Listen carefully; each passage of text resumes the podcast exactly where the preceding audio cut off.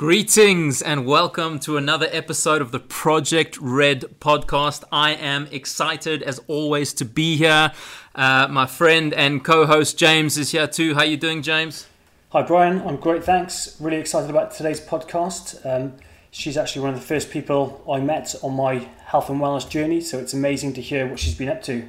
That's fantastic, fantastic. And of course, our guest today is the lovely Ximena de la Serna. Ximena is an I I C T certified nutritional therapist, a biohacker, and a proponent of the real food and intuitive low-carb, carnivore, and primal lifestyle, which she applied to re- reverse her own twenty years of P C O S. That's absolutely crazy. I'm, I'm dying to hear about what that was all about. Through her protocols, she has helped hundreds of people optimize their D N A, metabolism, hormones, fertility, blood sugar, and weight. Ximena adapts the keto, low-carb, and carnivore diets, as well as intermittent fasting, specifically catered to women, using her Keto Evolucionada and P A I P protocols. She's an international public speaker and influencer, and an educator on the power of food as medicine. I absolutely love that. Ximena, so good to have you. How are you? Brian, I'm so happy to, to be here with you guys. Like, this is one of the best things that I could do today. Thank one of the best so things much. You could do today. That's the correct answer. Thank you, Ximena. um, it's it's so good to have you on the podcast. Like James said, we've actually, we've all known each other for quite a while. And, um, you know, we, we all kind of met in, in the early days in the London biohacker scene. And, you know, for me, I was just getting into keto at that time. I think James was as well. What was your, like, diet when we first met Ximena, James? Yeah, correct. So I'd, I'd literally finished my first month on Bulletproof, I think. So it's pretty pretty much low-carb keto approach. Yeah, that's right. Yeah, that's cool. And, you know, Ximena, something I've been dying to talk to you about for a long time, because I know this is obviously your speciality is, is female hormones and adapting, you know, the low-carb, high-fat diet and fasting as well, you know, to, to the female biology. Because from what I can tell, it's it's a lot easier for a man just to kind of, you know, eat as you know, as much fat as he wants, go as low-carb as he wants, fast pretty much as long as he wants. But I know for women, um, you know, it's very, very different. Of course, women are, are a lot more complex hormonally. But before we get into that, can you just tell us a little bit about your past and, and your struggles and, and how you found your way to this ancestral living? Sure. So, yeah, absolutely. Like, what I always say is that women are not men of smaller size. We are, although we are very similar in many, many things, we are completely different when it comes to our hormonal cycles. And I say our because men have hormonal cycles as well, but they're very different from women's. And also, well, we, we will talk about that in a bit, I'm sure. So as per your question of my own journey through here, well, I was I started showing the symptoms of P C O S at the age of thirteen. But I wasn't properly diagnosed, actually, until I was twenty-six, I think. So I spent all wow. those years, yeah, I spent all those years on very heavy medication, hormonally, which I don't even want to think about the kind of damage that that did to me, because obviously a thirteen-year-old, it's someone going through puberty.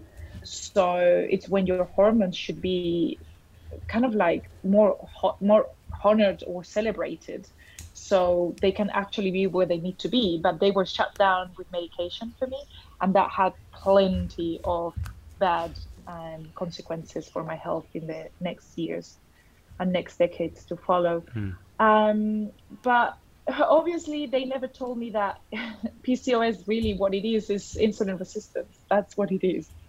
And the thing is that I've always been.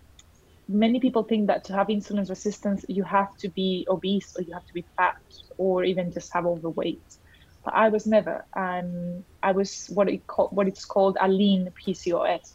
So I had all of the symptoms. I had um, alopecia. I had very, very bad acne. Um, but those were like the main two symptoms that I had. But I didn't show all the symptoms like um, like obesity or anything like that. So they never put mm. two and two together. And he was like, oh, you just got acne and alopecia. And then they gave me a shitload of medication that was really bad for me. And uh, and it wasn't until I was twenty-six, twenty-seven that I discovered what really was happening to me. And it was just because someone mentioned to me that the, the hair loss and the acne went together with P C O S, and I at mm. that point I didn't even know what it was, like, what are you talking about? And that's mm. when I discovered what it was, started started to investigate about it, and that led me, after a few years, that led me to study nutritional therapy, that led me into discovering low-carb diets, that led me into discovering keto, that led me into discovering ancestral living ways, that led me into discovering that the fact that we are so ill nowadays is just because the human animal has put themselves away from nature as much as they can, and the more far away we get from nature, the more ill we get. So by eating things that are not natural, that is all the crap that we eat, um, mm-hmm. the high carb that we eat, the fake food that we eat. And even when I was coming, like, like I come from a family of doctors. So in my, hmm. ho- in my house, you will never see sweets and things like that. But obviously my house was full of what was considered healthy by doctors. So I could eat twenty pieces of fruit a day. I will eat plenty of cereal. I will have hmm. liters and liters of soy milk because uh, cow's milk wasn't good for me. Um, so all the things that were supposed to be good, that obviously were bad.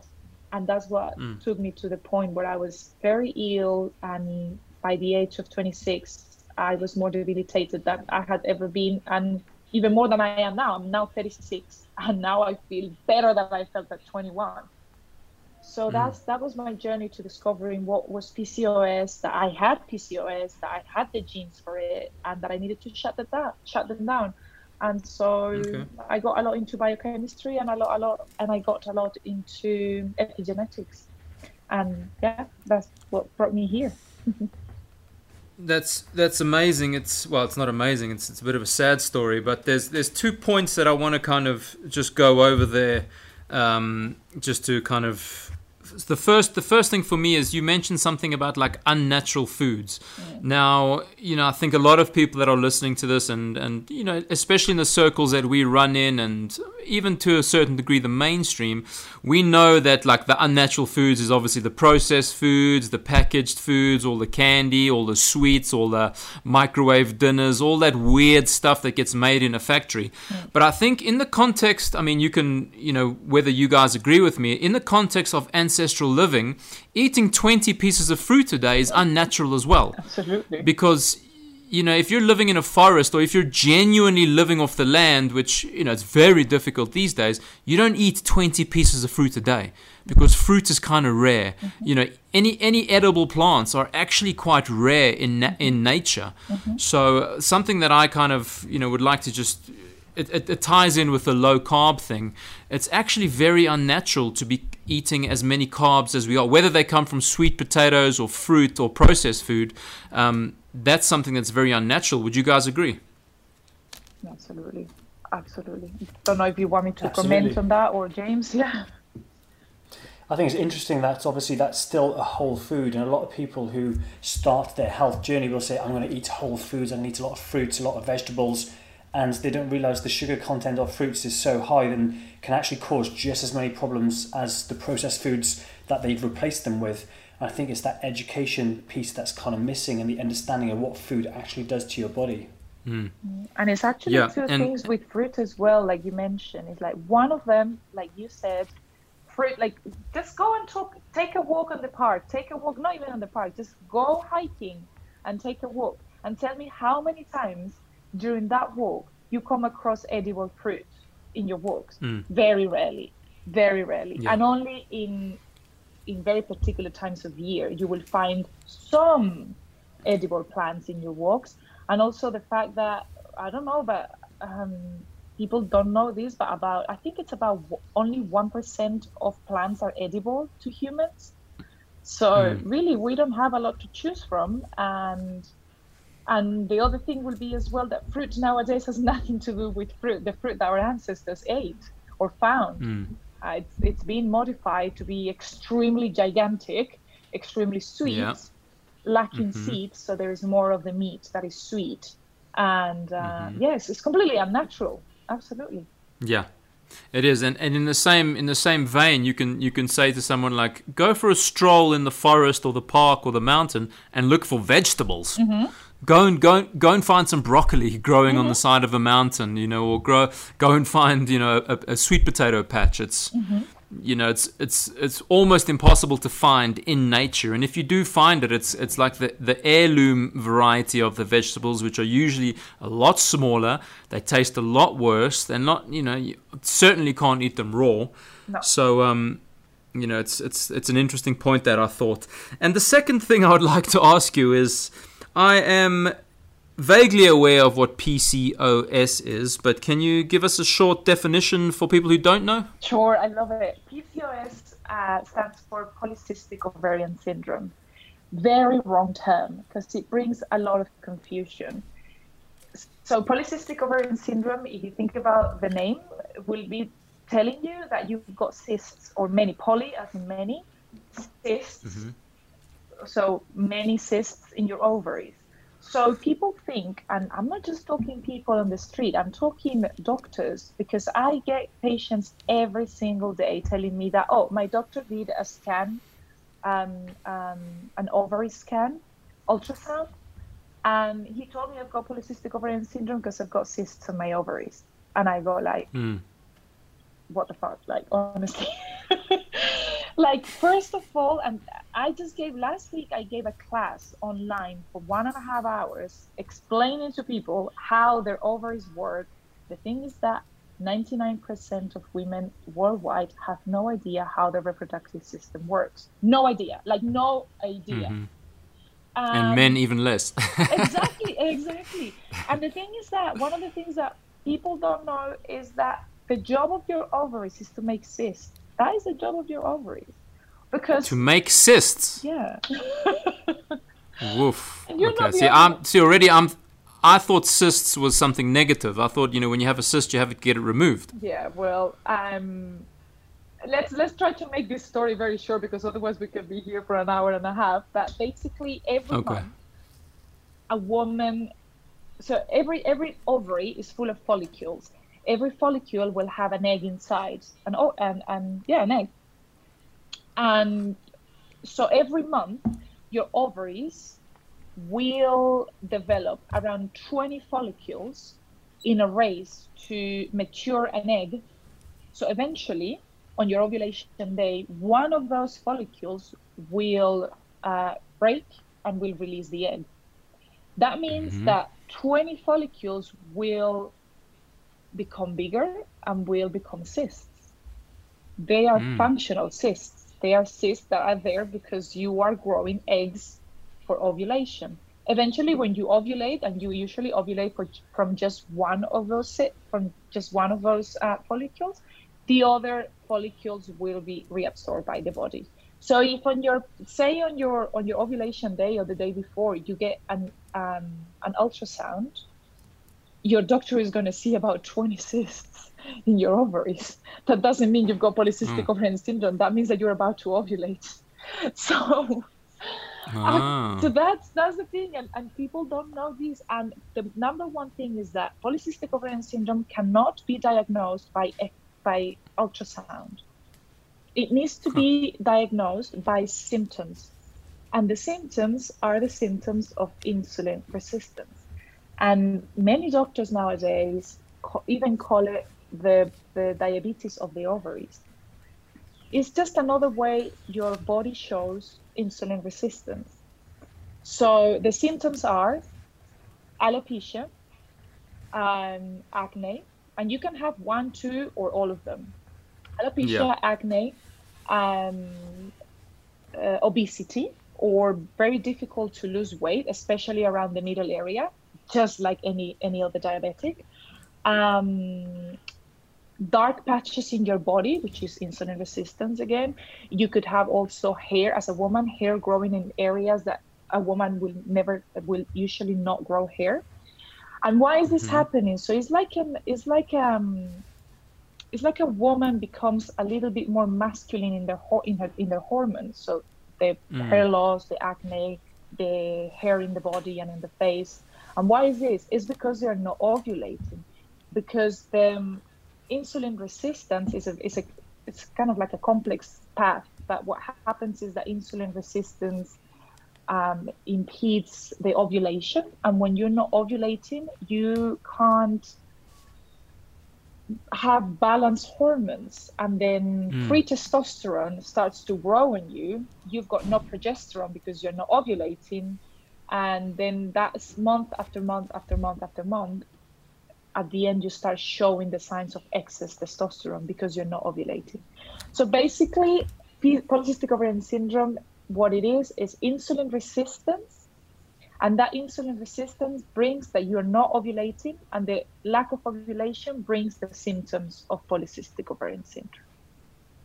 Wow. That, um, it's actually quite mind-blowing. It's, you know, another um, condition that is affected by sugar. Absolutely. Having too much sugar in the diet. And then as soon uh, as you stop the insulin resistance, you stop, you start ovulating again. And when you start ovulating again, then the whole cycle and the whole hormones get on track. But the thing, yeah. and then, then you get the other problem, which is what do women get um, as a drug for their polycystic ovarian syndrome? They get diagnosed with polycystic ovarian syndrome and they get the pill, which doesn't solve anything. It's just a way to shut down your hormones so you don't show the symptoms while the damage is still happening in you. Oh, so basically, it's just a way for your doctor to be like, oh, I'm, I feel I feel calm now because this woman is not showing symptoms, so I can just like, you know, I, I could, I could like, I shut it down so I don't have to worry about it. It's not. Yeah, it's just scary, that. Isn't it? It's very scary. It's just it's that classic. Scary. That. It's a typical medical approach of just putting a band-aid over the problem to mask any symptoms and not actually addressing the underlying root cause there. Correct, exactly. With the added problem that this medication, which is one of the most damaging medications that there are, is being given to women. So, so the, the side effects of that are countless and very, very dangerous.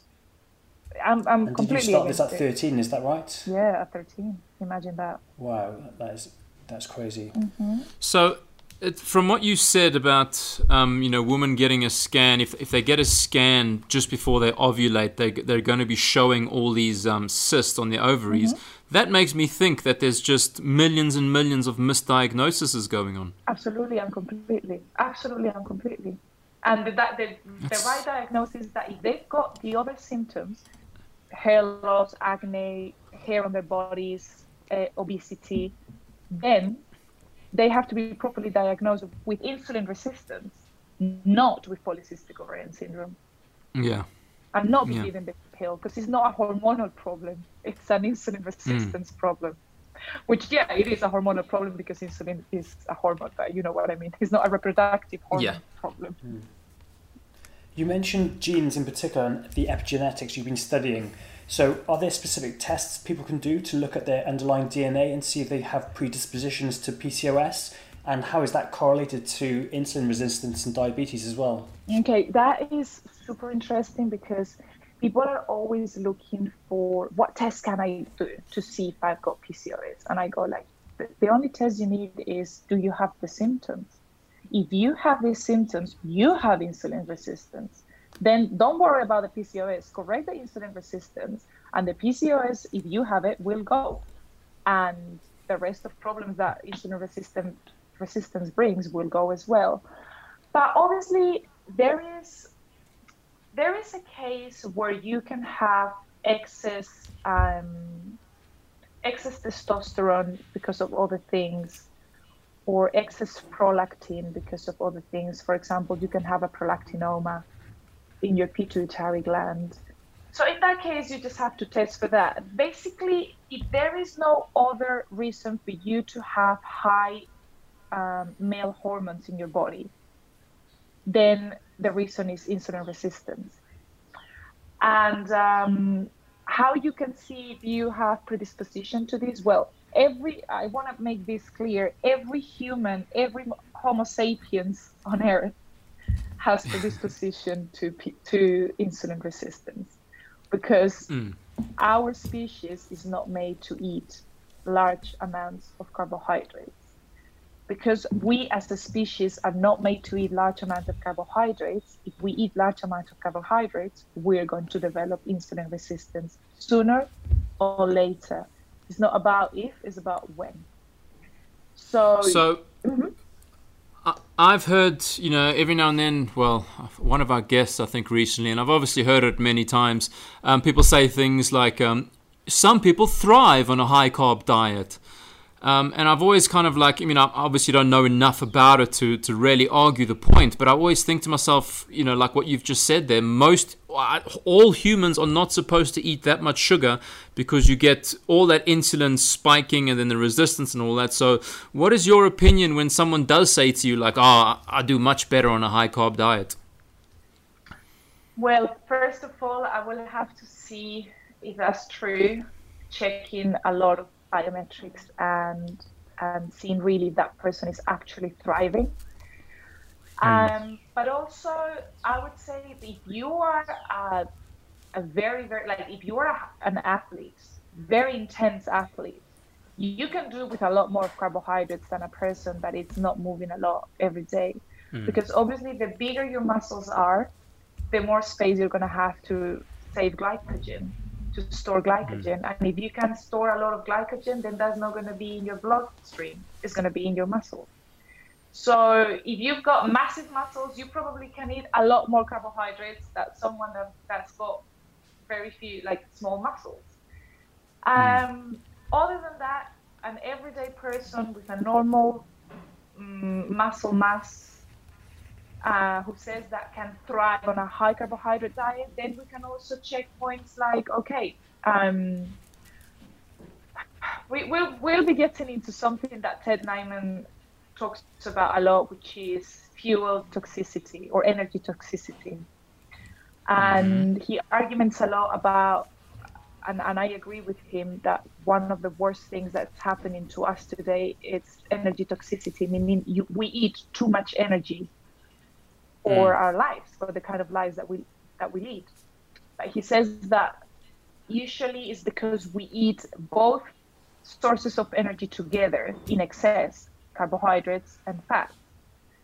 So we all know that one of the worst things that you can do is eat carbohydrates and fat in huge amounts together. Yeah. Usually, if you just choose one of the two uh, without the other, you're usually like better off and you can mm. be more or less okay. The thing is, to get enough nutrients from a high carb diet, you have to eat a lot. And then we are going to be on the limits of eating just too much carbs as well for ourselves and eating mm. like ex- spiking our sugars too much. So it's a lot, it's a lot to talk about, to think about, and it's a, it's a debate that I love to have and that we could talk about more if you want. But um, usually for the average person with the average body, uh, and even an active person with an active body doesn't need to be like super like, um, um, how do you call it when you don't move a lot in English? Um, sedentary. Sedentary, thank you very much. Sedentary. I'm not even talking about That's people it. who are very sedentary, but most of us, me, myself, I'm not a sedentary person, and I do very well on pretty much zero carb. Yeah, yeah. Mm. Um, and that, that's, you brought up another important point there, which, you know, I, I know I was shocked to hear um, when I went, you know, from my vegetarian days onto keto and then, you know, ultimately keto carnivore. Um, is that vegetables are actually not that nutritious. Mm-mm. You know, a, a lot of people don't know that because of, you know, the media and the marketing, like broccoli is supposed to be so good and kale and this and that, and it's so high in this mineral and that vitamin. But when you when you really break it down, most of those those plant nutrients are not bioavailable. Mm-hmm. You know, they're they're a different form that the body can't use. So then the first the body has to process them and change them into the form that the body can mm-hmm. use. Um, and in, in that process, you're you're losing a lot of that nutrient anyway. So you know, that's just to kind of go over your point there, where if you are on a, you know, a standard Western diet or, or some kind of a high carb Uh, vegetarian or plant-based diet, you need to eat so many vegetables just to get a decent amount of nutrients. And of course, to eat that high amount of vegetables, you're just you're eating so many carbs as well. So you're you're just really flirting with with an insulin problem there right now. And so many anti-nutrients as well, and toxins. Mm-hmm. So and the together together with those micronutrients, you're gonna be eating a lot of oxalates, a lot of phytates, a lot of and all the anti-nutrients that are in plants. Yeah. So to the we're adding bad to the like worse to the bad, which is we're eating very few nutrients from plants, and on top of that they come with anti-nutrients and don't let us absorb those nutrients that we're eating. So in the end, it's like any any nutrition we're getting from them is being negated by the anti-nutrients. So it really yeah. is not efficient at all. It's not very no, efficient. It really isn't. No. And, you know, I know I know you guys know, and I know some of our listeners will know already because I've spoken about it before, but I experienced the whole anti-nutrient thing, mm. you know, very, very clearly in my own body because I was in pain all the time. Mm-hmm. You know, as, literally as soon as I went vegetarian, my, my body pain, my physical pain just went up. Everything was sore all the time, my joints, everything. Um, you know, and I know anti-nutrients for a lot of people is they've they've never heard of it before. Oxalates and the are idea, a real problem. Yeah, the oxalates, exactly. And, and the idea of saying, to, you know, whenever I have this discussion with, with a, a new person that I've met and I mention these the, the anti-nutrients, it's it's almost like a conspiracy. It yeah. sounds ridiculous when you say like, yeah, actually broccoli is not that great for you, kale is not that great for you, and, and you go into it and people look at you like you're crazy, yeah. which I do understand because since all of us have been alive, vegetables have been the, the saving grace of everything. Yeah. So it's it's definitely a mindset. I mean, it's it's like an education thing, you know, like it's like the high-fat diet. When someone first says to you, no, no, no, don't eat carbs, just eat tons and tons of fat. You think to yourself, what? Are you crazy? The fat is going to get stuck in my heart. I'm going to get fat. I'm going to get sick. Um, you know, it's these these topics. Actually, it's it's a great point. This this topic we'll we'll need to do a whole whole podcast on. Um, you know, why fat is good for you and uh, and what anti-nutrients are. Absolutely, it's a whole other series. So. Um, You know, when Ximena, when you kind of started learning about all of this, and you know, you I presume, well, I know that you started changing your diet. What was that like? You know, initially, like on day one, when you decided to start eating more fat, and then to ultimately lead to carnivore. Have you got a, a story about how that was for you and your mind and your body? It was a complete change of everything, everything, because I came. So at the end of my sick life, I was doing a lot of bodybuilding, and I went to a very kind of like dangerous place where I was training pretty much every day for over an hour every single day with no rest, and I was eating barely a thousand calories a day, high carb, Jesus. extremely low fat, extremely low fat. Um, mm. Everything just to lose, you know, like the bodybuilding world, which is absolutely crazy. Like it's some, it's somewhere I don't want to go back to. Um, just to yeah, get sure. low enough on body fat and, and everything. It was just really bad. And that left me with, after that, I lost my period for a year. And that's kind of like the worst thing that can happen to a woman. When a woman loses her period or where the periods start to become very um, kind of like light and not coming every yeah. month or only bleeding for a day, things like that, that is extremely dangerous. That is telling you a lot. And that is, as a biohacker, It's it's something that women have that men don't have. Like we have our periods to tell us a lot about our health, a lot every month. It's like a, it's like a check card that will tell you how your health was during that month. It's incredible. Um, wow. Okay. And so we need to we need to talk about that actually yes, yes, after this. Yeah, exactly. Let's talk about that. So I'll I'll go quickly on my own story, which is I def- I.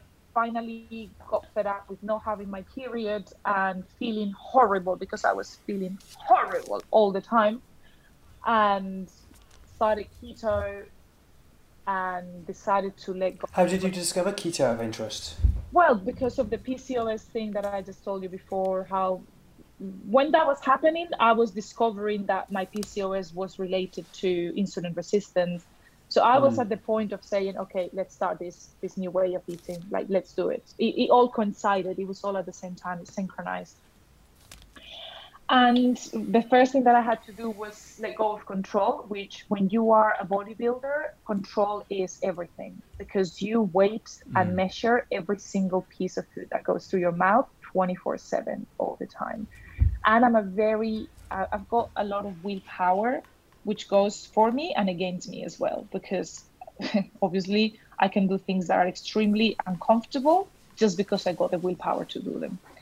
So um, when I let go of control and started eating to satiety and eating high in fat, my body was so starved of fat and, and fatty acids, essential fatty acids, so starved of food, not even just fat, but food. The amount of food, the hunger, guys, that I had back then. Like the, my my ex-partner back then, we used to go out for like for eating, and I will eat my plate, my dinner, I will eat his dinner, and he will even tell the, the, the table next to us, hey guys, if you leave anything, just give it to my girlfriend, she'll eat it. I was eating like a like a like a big man, incredible. And that obviously was because my body was like, okay, bitch, now we're going to get you. We need to get back to health.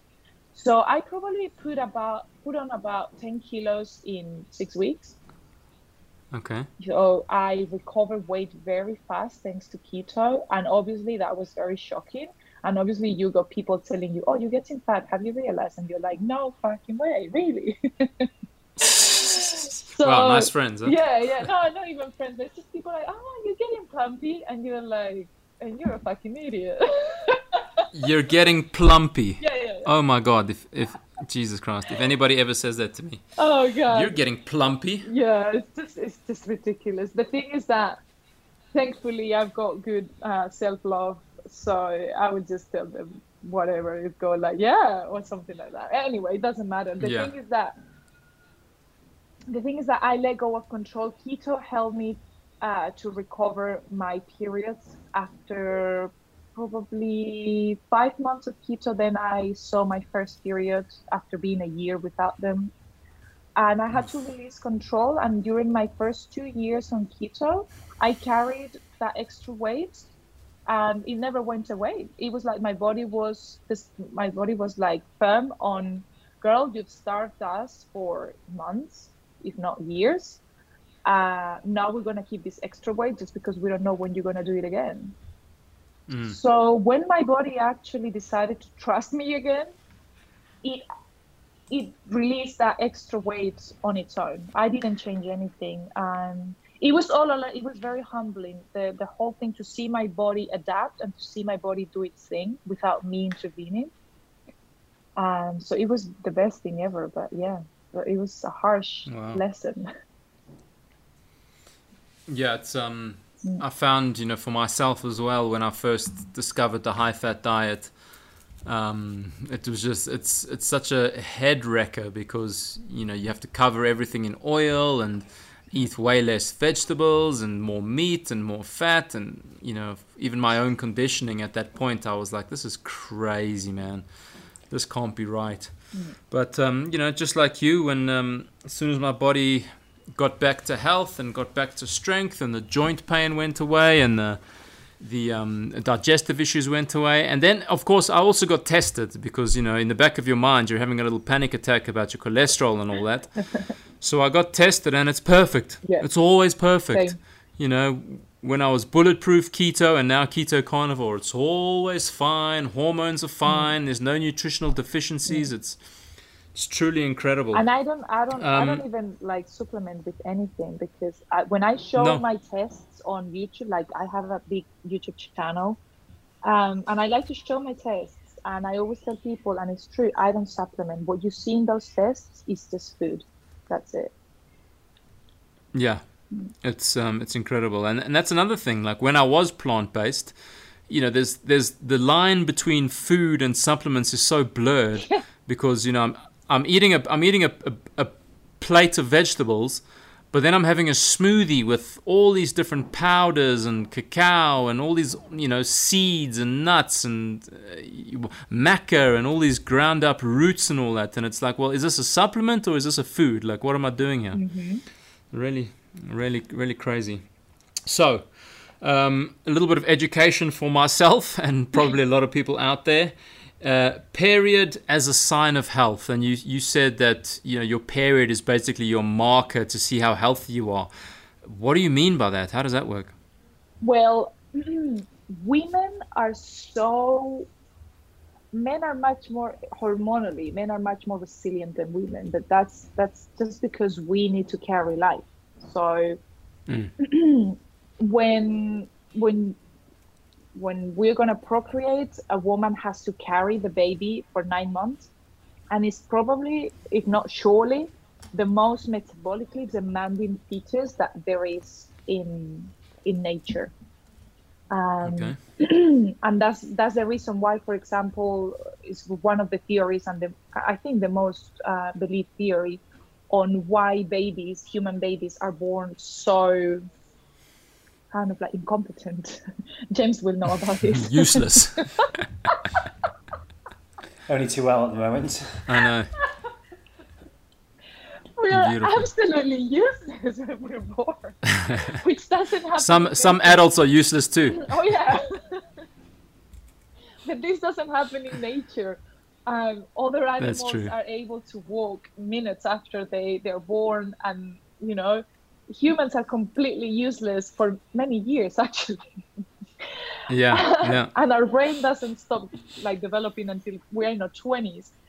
So mm. imagine the metabolically demand, the metabolic demand that a human fetus is for a woman. Mm-hmm. And uh, also when after after pregnancy, the woman still has to feed this baby for at least a couple of years. So again, another metabolic challenge for the woman. So the woman has to be pretty much in the most prime condition to be able to do this. And that's why mm. um, women, uh, our periods are so telling of optimal health. Because if our cycle, not just our period, our period is the beginning of a cycle, the whole cycle is healthy, it means that that woman is very healthy because she can carry life and she can foster that that um, fetus and she can feed that fetus later on. So by tracking your whole cycle, not just your period, but your whole cycle, if you can, but with, I, I'm a teacher of the fertility awareness method, which is a method that helps you both prevent pregnancies and achieve pregnancies naturally with zero yeah. things involved. And it's also scientific. So it's not just counting days. This is scientific. Um, and if you are able to do that, and if you're able to try your, your whole cycles, you will know that you are healthy. If every month you ovulate, you can actually just like raise your hands and go like amen and everything and sing a song, because it means that you have been healthy for the past three months, by the way, because a cycle lasts three months, not just one month. A whole cycle is three months. You have been healthy no. enough during three months to be able to ovulate. And that is a sign of optimal health. While you're tracking as well for over the, the cycle, where does period pain fit in that as well? Because some people may have a regular cycle, but then they get excessive pain. And again, I don't know too much about it, but how is how does that link in with the health of the individual? Absolutely. Pain, uh, a period should be, it, it, it, it can be a little bit painful, but it should be a kind of pain that doesn't need you to take uh, painkillers. And doesn't need you to stop doing your normal life for a day. Maybe you don't want to go and train. Maybe you don't want to do CrossFit on those days. But you should be able to live your life normally and do your normal tasks without excruciating pain. So excessive pain, yes, is a sign of inflammation usually, chronic inflammation in the body. So usually if you are insulin resistant, you will have high inflammation. if you're eating too much vegetables and too much anti-nutrients, you probably have inflammation in your body mm. because of oxalates. Mm.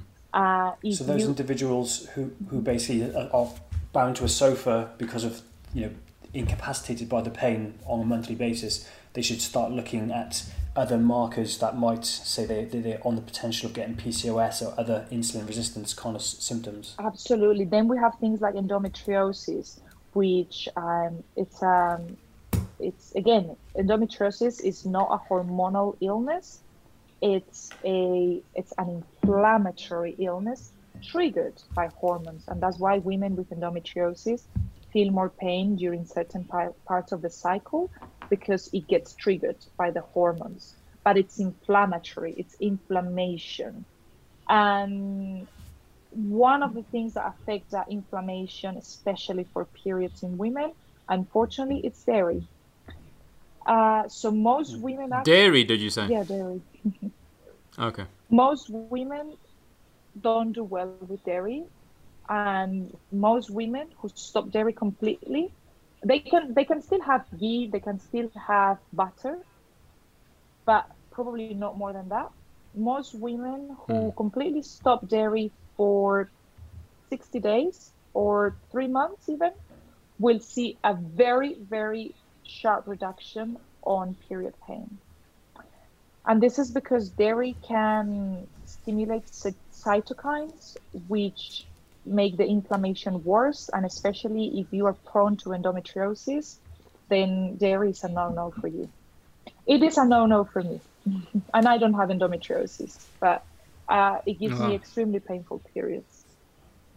Mm. Even even like proper dairy, raw, actual, I tried raw and pasteurized Jersey cow dairy, it will still give me painful periods. Or acne even. What about uh, what about uh, goat's milk products? Is that uh, would that fall under the same restriction? Yes, because it's nothing to do. You're talking about goats and sheep, and I just said Jersey cows because they've got A two protein as opposed to A one, which is even more inflammatory to humans. But it's not. Okay. It's not all about the A two protein. It's about dairy being a cytokine, cytokine, cytokine, um, a stimulant. Yeah. And cytokines will oh, stimulate that that inflammation in women, and it's got nothing to do with the protein A two or A one, unfortunately. Um, I can still eat some goat cheese or sheep cheese maybe once a month and have a normal period, mm-hmm. but it will be a small amount and just once a month. Yeah. Uh, if I overdo yeah. it, then I will develop acne straight away, headaches, so symptoms of inflammation, and I will have a, a, a painful period that month. Is there a place for dairy in anyone's diet, do you think? I don't think it's a, it's a necessity. Um, I think it's delicious, and I think if you can tolerate it, I am happy for you because I think it's delicious. But not really. No, I don't think. I don't think it's got things that we need that. that we can't get from from all the animal products. Yeah. Mm. That's it's such a shame because, you know, dairy does mess with me as well. Mm. It, it you know causes me mucus mm. and digestive issues, but it's so good, man. I love a glass of milk. I love cheese. I love yogurt. I even love ice cream. Mm. But it just um oh, I've got yeah, great messes with me too much. Recipes that don't require any dairy and are better even. Try the Bulletproof, the Bulletproof ice cream by Dave Asprey. Okay. It's dairy-free. I mean, it's got butter, but I don't consider butter really dairy because it's mostly fat and it doesn't give me any problems. Delicious. Yeah. Delicious. I will. I actually forgot about that because I was, you know, I started with Bulletproof a long time ago, so I did... I did. I was kind of aware of all these amazing bulletproof desserts, but I forgot about that. Actually, yeah, it's You've really good. That ice cream. Going, every time I make it, everyone goes crazy, and they can't even think, oh. like they can't believe that it's got no dairy. I'm going to look into that for sure. Yes. So um, now, what about what's your your lifestyle like right now? So you are are you you're one hundred percent carnivore? Is that right? I would say ninety-five percent carnivore just because I do have coffee. So if I say I'm carnivore okay. one hundred percent and then I drink coffee, then maybe they will throw me into the fire.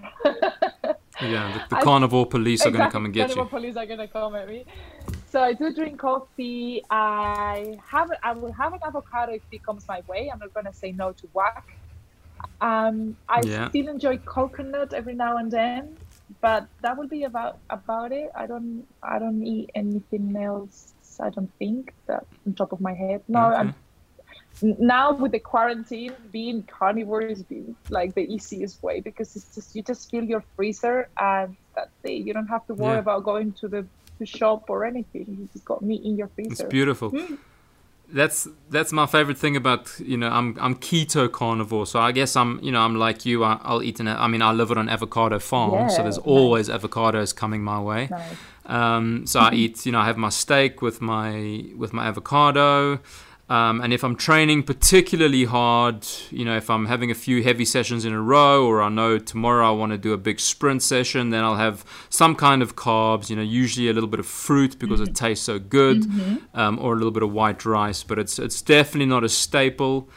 Um, that's interesting. So, and, and what about your workouts? How have they changed, or have they changed? Are you working out right now, or how does that go? Are you talking about the quarantine right now, or the right now as in after my bodybuilding career?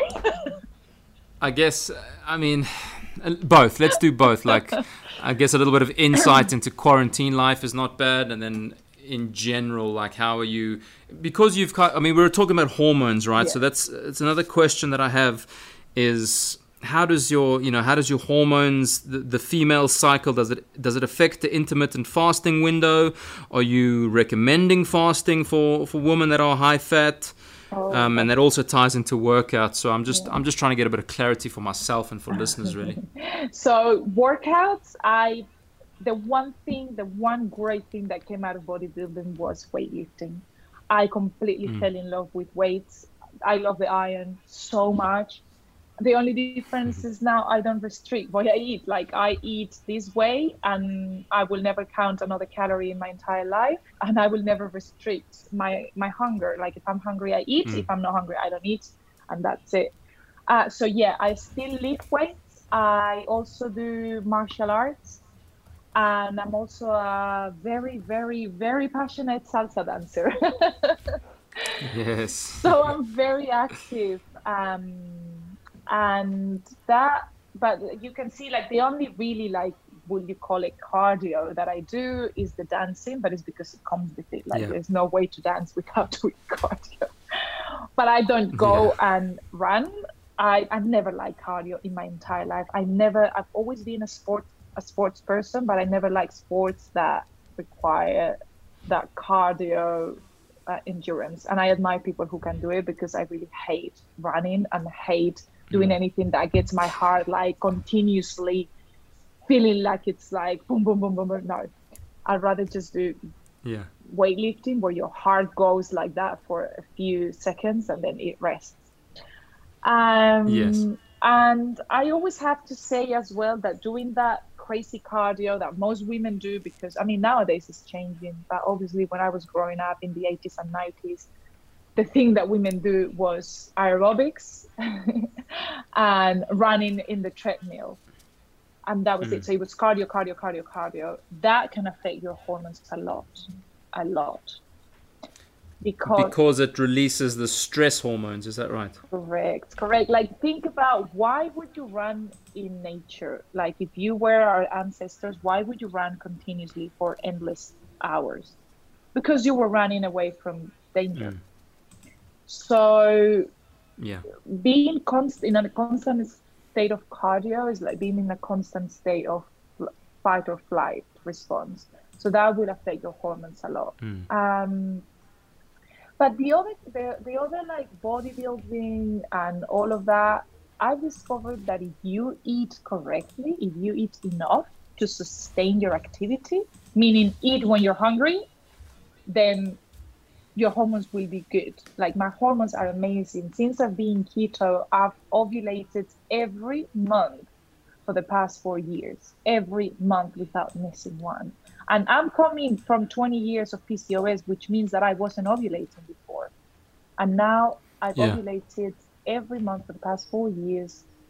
And and I keep my training like this. I obviously don't train seven days a week like I used to. Now I would lift weights. Yeah. Like I will mix my martial arts with lifting weights. So if I do a day of martial arts, I'm not going to do weightlifting as well. Like I'll do one or the other.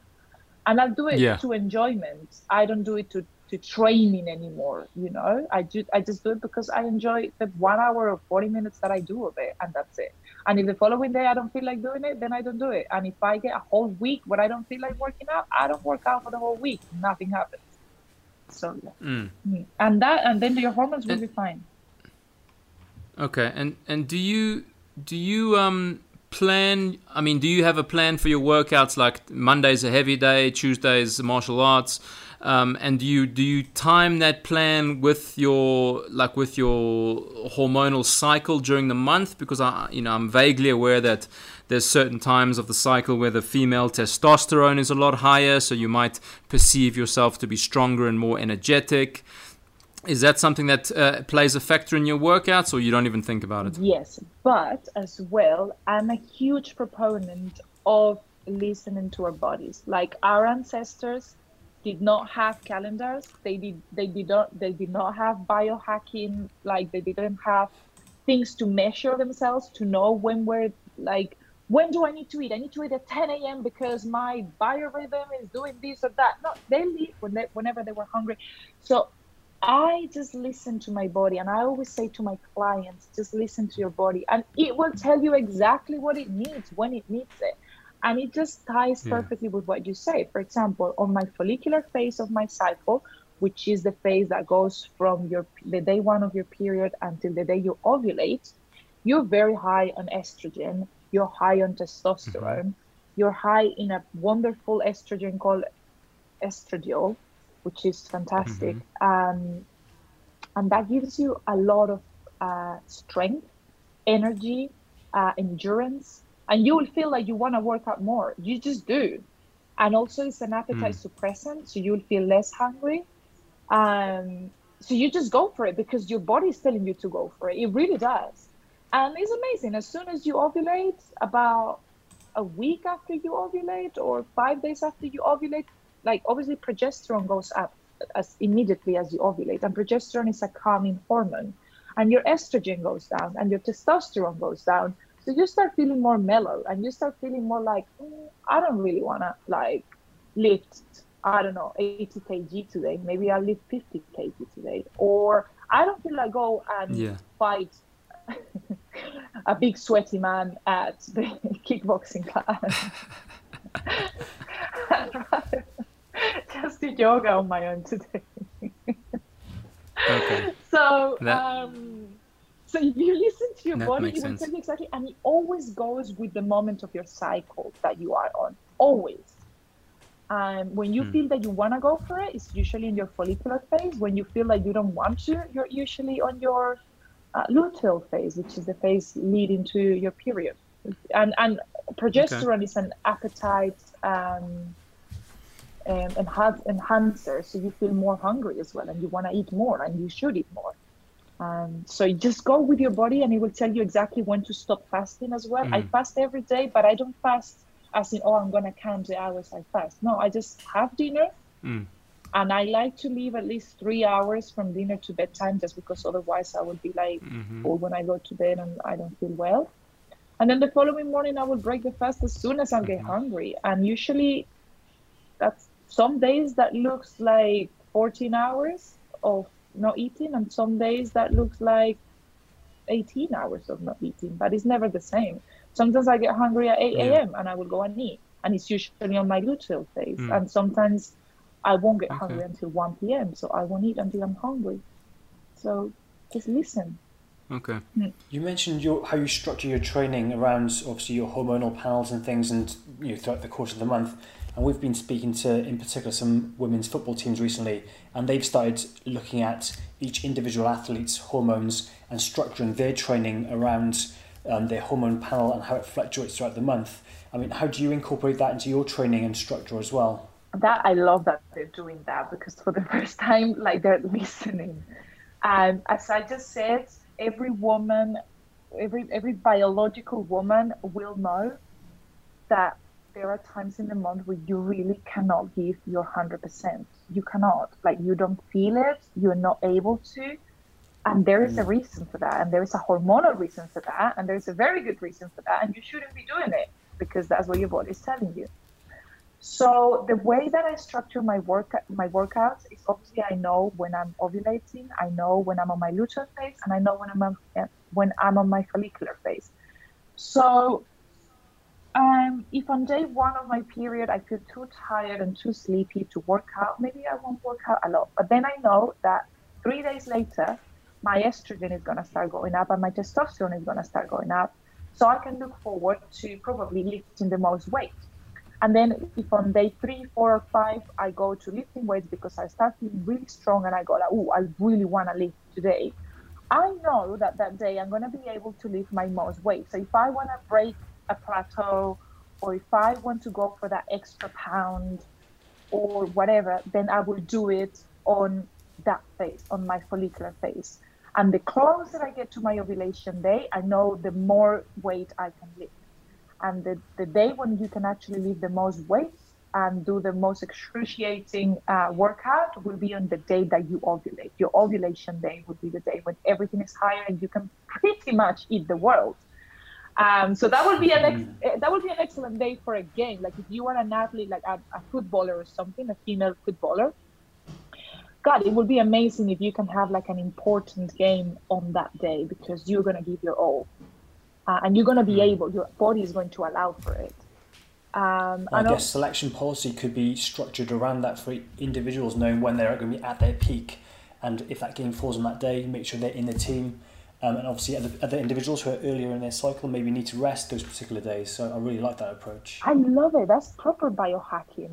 It would be like saying, okay, really more of the, of the of the female in this in this uh, team is on the period, who are on the luteal, who are on the follicular, um, and then yeah, let's let's time it so the best are at their peak on the most important days. Mm. That's amazing. I love it. Mm. How, how much impact do you think this would have on you know, events like the Olympics, where it's like one day, you know, everything at all cost, and you know, it'd be quite interesting to see the results of the Olympics and what stage of the, the winner's cycle were, were they on, and how much yeah. impact does that have on results throughout the whole season? God, I'm loving that. That would be amazing, because also that can give you quite a, a, a heads up on on on like um, beating your competitor. Mm. If you are on your ovulation day, you could actually beat your competitor who is in her like day before the period, for example. Wow. Yeah. To me, it like it's super interesting, but it also it also sounds to me like a like a ridiculous kind of discrimination almost, because. Imagine, imagine in a selection room going, okay, you know, you're not, you're in the wrong period, you know, the wrong phase of your uh, cycle, so you're not playing today. You're not playing today. You can play. Like, imagine that. It'll be like, what? You're kicking me out of the team because I'm of where I am in my cycle. Yeah. I just think that's hilarious. It is, and actually, I don't think anyone should be kicked out. Like, if you're feeling like you want to do it, you should be able to do it. Um, but it could yeah. be like an option to have.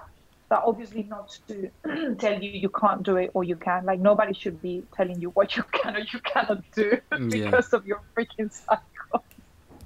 yeah, it could, exactly. be, it could be discriminatory. Absolutely, I agree with that. So something that, um, you know, I was kind of putting together in my own head and from my own experience and also from what you've been saying is, you know, when we use this phrase in the in the wellness circles quite a lot, you know, listen to your body, listen to your body. But I don't think, in my opinion, you should be listening to your body if you're not eating an optimal diet. If you're on a high-carb diet and you're listening to your body, your body's constantly saying, I'm hungry again, I'm hungry, I want I want a snack, I want a sandwich, I want a pizza, I want ice cream, I'm hungry. Um, so, you know, I think for, for our beginners out there or our listeners that are, are thinking about, you know, trying a low-carb diet, like... It's probably better to, you know, you need discipline initially, because initially your brain, your mind is going to be telling you that you're always hungry, that you're always this, you're always that. But once you get more into the low carb, high fat diet, when the hormones optimize, because of course, you know, the hunger and the satiation uh, feelings are hormones. And if you're high carb, those hormones are all out of whack and they're telling you you're hungry all the time. But when you go low carb and high fat, those hormones get optimized and your brain starts to send out more accurate messages. You know, so like when you said, um, I, I, I break my fast when I, my body wants to break the fast. I think you, you can only listen to your body once your hormones are more optimized uh, and more... Um, Uh, more natural, I suppose. Would you agree with that? God, I'm so... What you just said there is so important, and you're absolutely right. I agree one hundred percent. Like, you can't... First of all, you have to clean the communication pathways. And once, yes. once it's been cleaned up and you can actually communicate with your body, then listen to it. But don't listen to it, definitely, if you're still insulin resistant, resistant because that's what your body is going to be telling you, is I need sugar every two hours. Yeah. Mm. Yeah, that's beautiful. Um, amazing. That was um, a lot of great information there. Um, I think those were pretty much all my questions there that I had. I wonder, does James perhaps have any uh, outstanding questions? Do you know what? I think we've covered everything that I had on my list that I wanted to, to get into. Yeah, that was absolutely phenomenal. I feel like I know a lot more. Um, is there anything, Ximena, that you would like to bring up before our last few uh, segments of the podcast? Well, just to like remind everyone that living ancestrally is not just about what you eat. It's mm. reconnecting with the fact that we are animals and the fact that we need We need the sun, we need the we need the light, we need the darkness, we need the movement, we need relationships with all the humans, we need mm. quite a few things to actually ensure that we get optimal health. So for example, mm. I was just giving a class, a live class before I talked to you guys on relationships and how a toxic mind is a toxic body. And not just because you get sad when you're around people who are toxic or who are not treating you well, but also from a bio, biochemical point of view, when you are with people like that, you are constantly releasing cortisol. So it it is actually a toxic body. Cortisol will produce inflammation, mm. and then you will never be able to be okay physically if you're not good mentally. Same with sleep. If you're not sleeping right, then it's impossible to reverse insulin um, resistance. You will always be insulin resistant as long as you're not sleeping well. Movement is the same. Um, so that's why I developed my program, which is the five pillars of ancestral health. And it talks about all those pillars to actually achieve optimal health on the twenty-first century, because that's another thing. We can't go back to caves. And I don't think many of us want to go back to caves. But it can be done. We, we c- you could go back to a cave, but I think you'd, after having Netflix, I think you'd be a little bit miserable in a cave.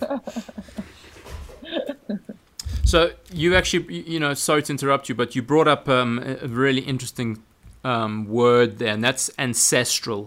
And that's something that I, you know, am aligning my life with more is, is the ancestral principles. Mm-hmm. So if someone's listening to this and they go, ancestral, what do you mean? What are you talking about? Have you got a like a short sentence that you use to explain what that means? I would say it's what our D N A recognizes Um, and expects from us, and we just have to keep in mind that D N A, it's our D N A is millions of years old, and we've only been living this way modern, which is indoors and away from nature, away from movement, away from others, more, more even nowadays, as we know, um, for the past hundred years. So our D N A hasn't caught up, and it's expecting a completely different thing. So our D N A is expecting what it's expecting, which is, yeah, all those things that are easy to do in the twenty-first century. We don't need to go back to the caves. We can do them in the twenty-first century. Yeah. Yeah, and like, and those those things were, were you mentioned, you know, your five pillars of ancestral health, light exposure, movement, relationships, Uh, what were the last two? Optimal human nutrition, which is again high in animal animal foods and low in plant foods and anything else. And then we have um, sleep. sleep. We haven't said sleep. Sleep and rest. Yeah. Beautiful. Okay, that makes perfect sense. Awesome, Ximena. We've got um, just a couple of more very short questions for you. We're, we're going to do this with all our guests. It's a quick fire question. Don't think about it. First thing that comes to your mind. And the first question is, what's your favorite book? nineteen eighty-four. Wow. Ooh, oh, wow. I just said it from top of my head, and that's not very good to read now. Please do not read it. That's, yeah, that, yeah, that's a That's a freaky book. I mean, it's it's freaky because it's so accurate, unfortunately. That's what I mean. Please do not read it if you haven't read it. Don't read it now. Oh, my God, oh yeah. God. Okay. Favorite bit of technology that you might use uh, in your daily life? The internet. that, does that count? Is that too broad? That does count. That's That's perfect. Yeah, yeah. We'll take that. Yeah. Internet is very useful. Well, especially for what I do. Exactly, exactly. We will uh, we'll let people know where to find you. Um, your favorite habit? Have you got a favorite daily habit that you like?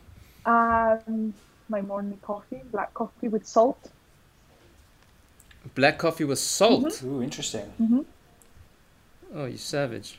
How much salt are you putting yeah, on? Yeah, people think that, people, when I say coffee with salt, they imagine that they, I'm going to put like a teaspoon of salt like they would do with sugar. And it's like, no, girl, it's yeah. just... Just take it with your hands. I usually use real salt. When I go to America, I always bring it. Or I will use um, Himalayan or something like really good, something from caves or minerals. But um, uh-huh. just, just what I can take with my fingers, and I put it inside of the yeah. coffee. It brings up the taste of the coffee.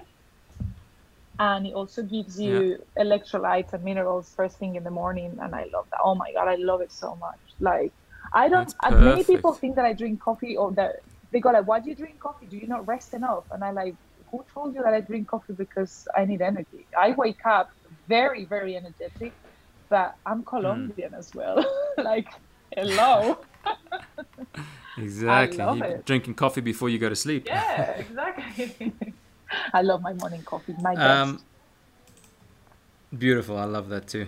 Um, I've actually, I've been off coffee now for about two weeks. Wow. I found that, you know, about two weeks ago I was drinking coffee and it just didn't taste good. Like for some reason my body was like, mm, nope, not enjoying this coffee. So uh, I just quit coffee about two weeks ago and I feel, I feel okay. I mean, I'm starting to miss it now. I'm especially Bulletproof coffee. I've been thinking about that. But yeah, interesting. I've, I've been off coffee for two weeks. My heart rate variability has, has shot up, oh, wow. which is a really good thing. I was really happy to see that. Okay, um, one more question. If you could go back ten years and give yourself a little piece of advice, what would that piece of advice be? Oh my God, girl, you've got insulin resistance.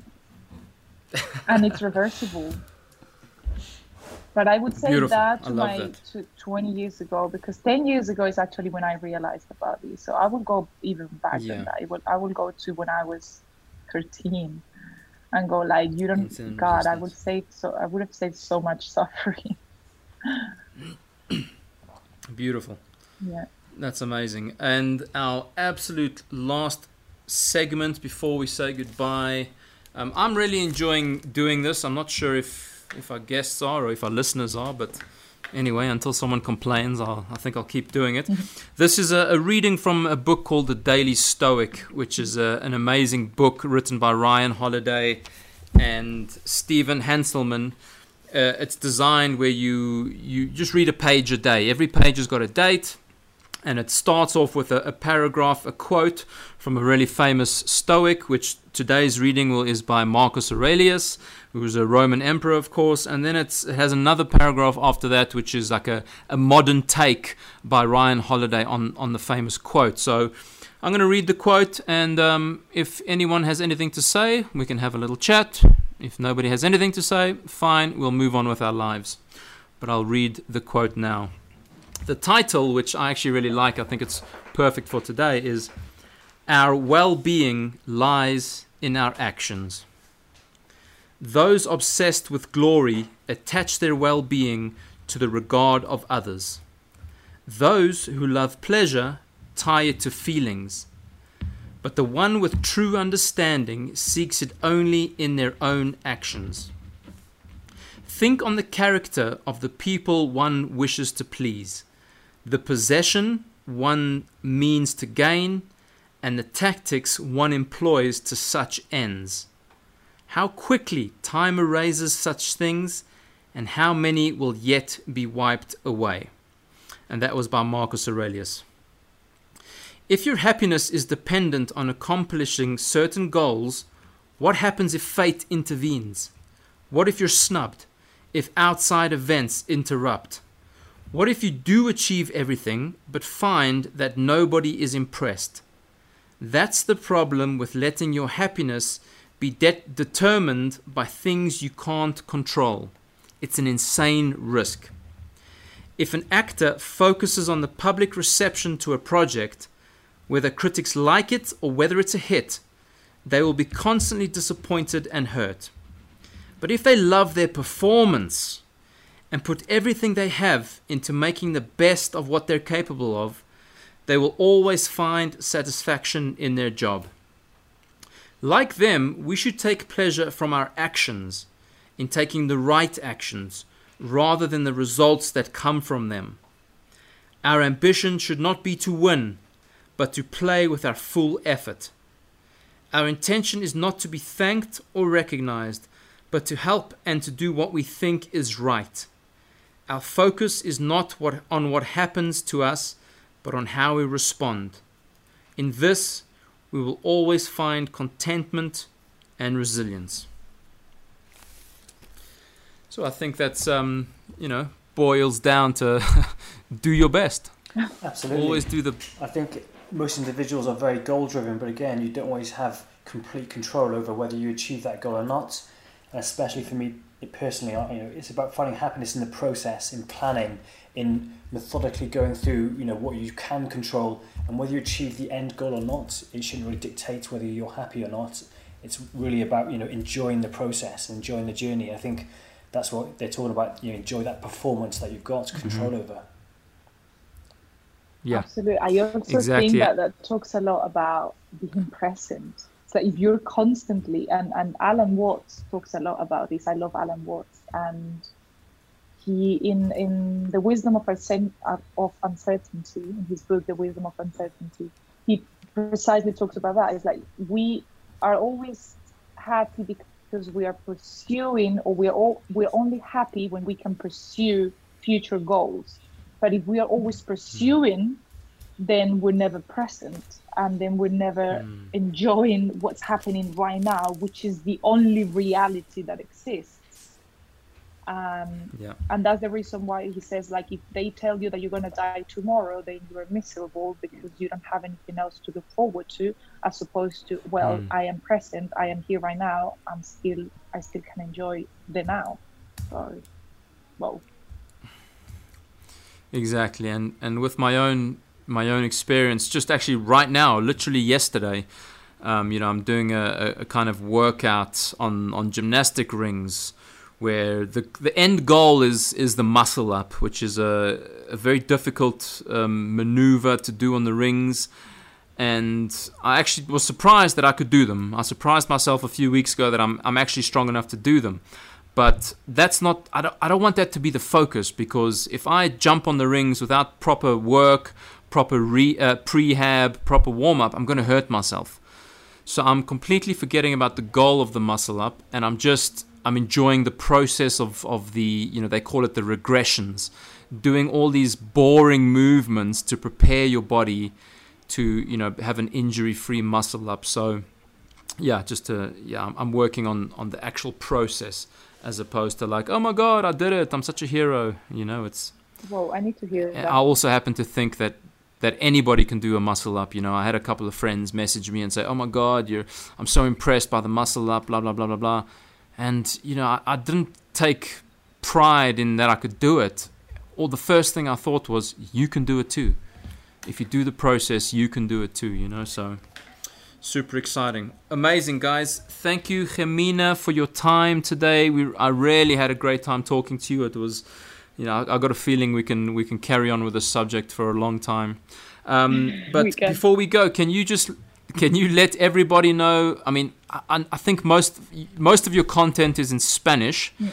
um, but if you can let everybody know where they can find you anyway, where they can find you on Instagram or Twitter and YouTube especially.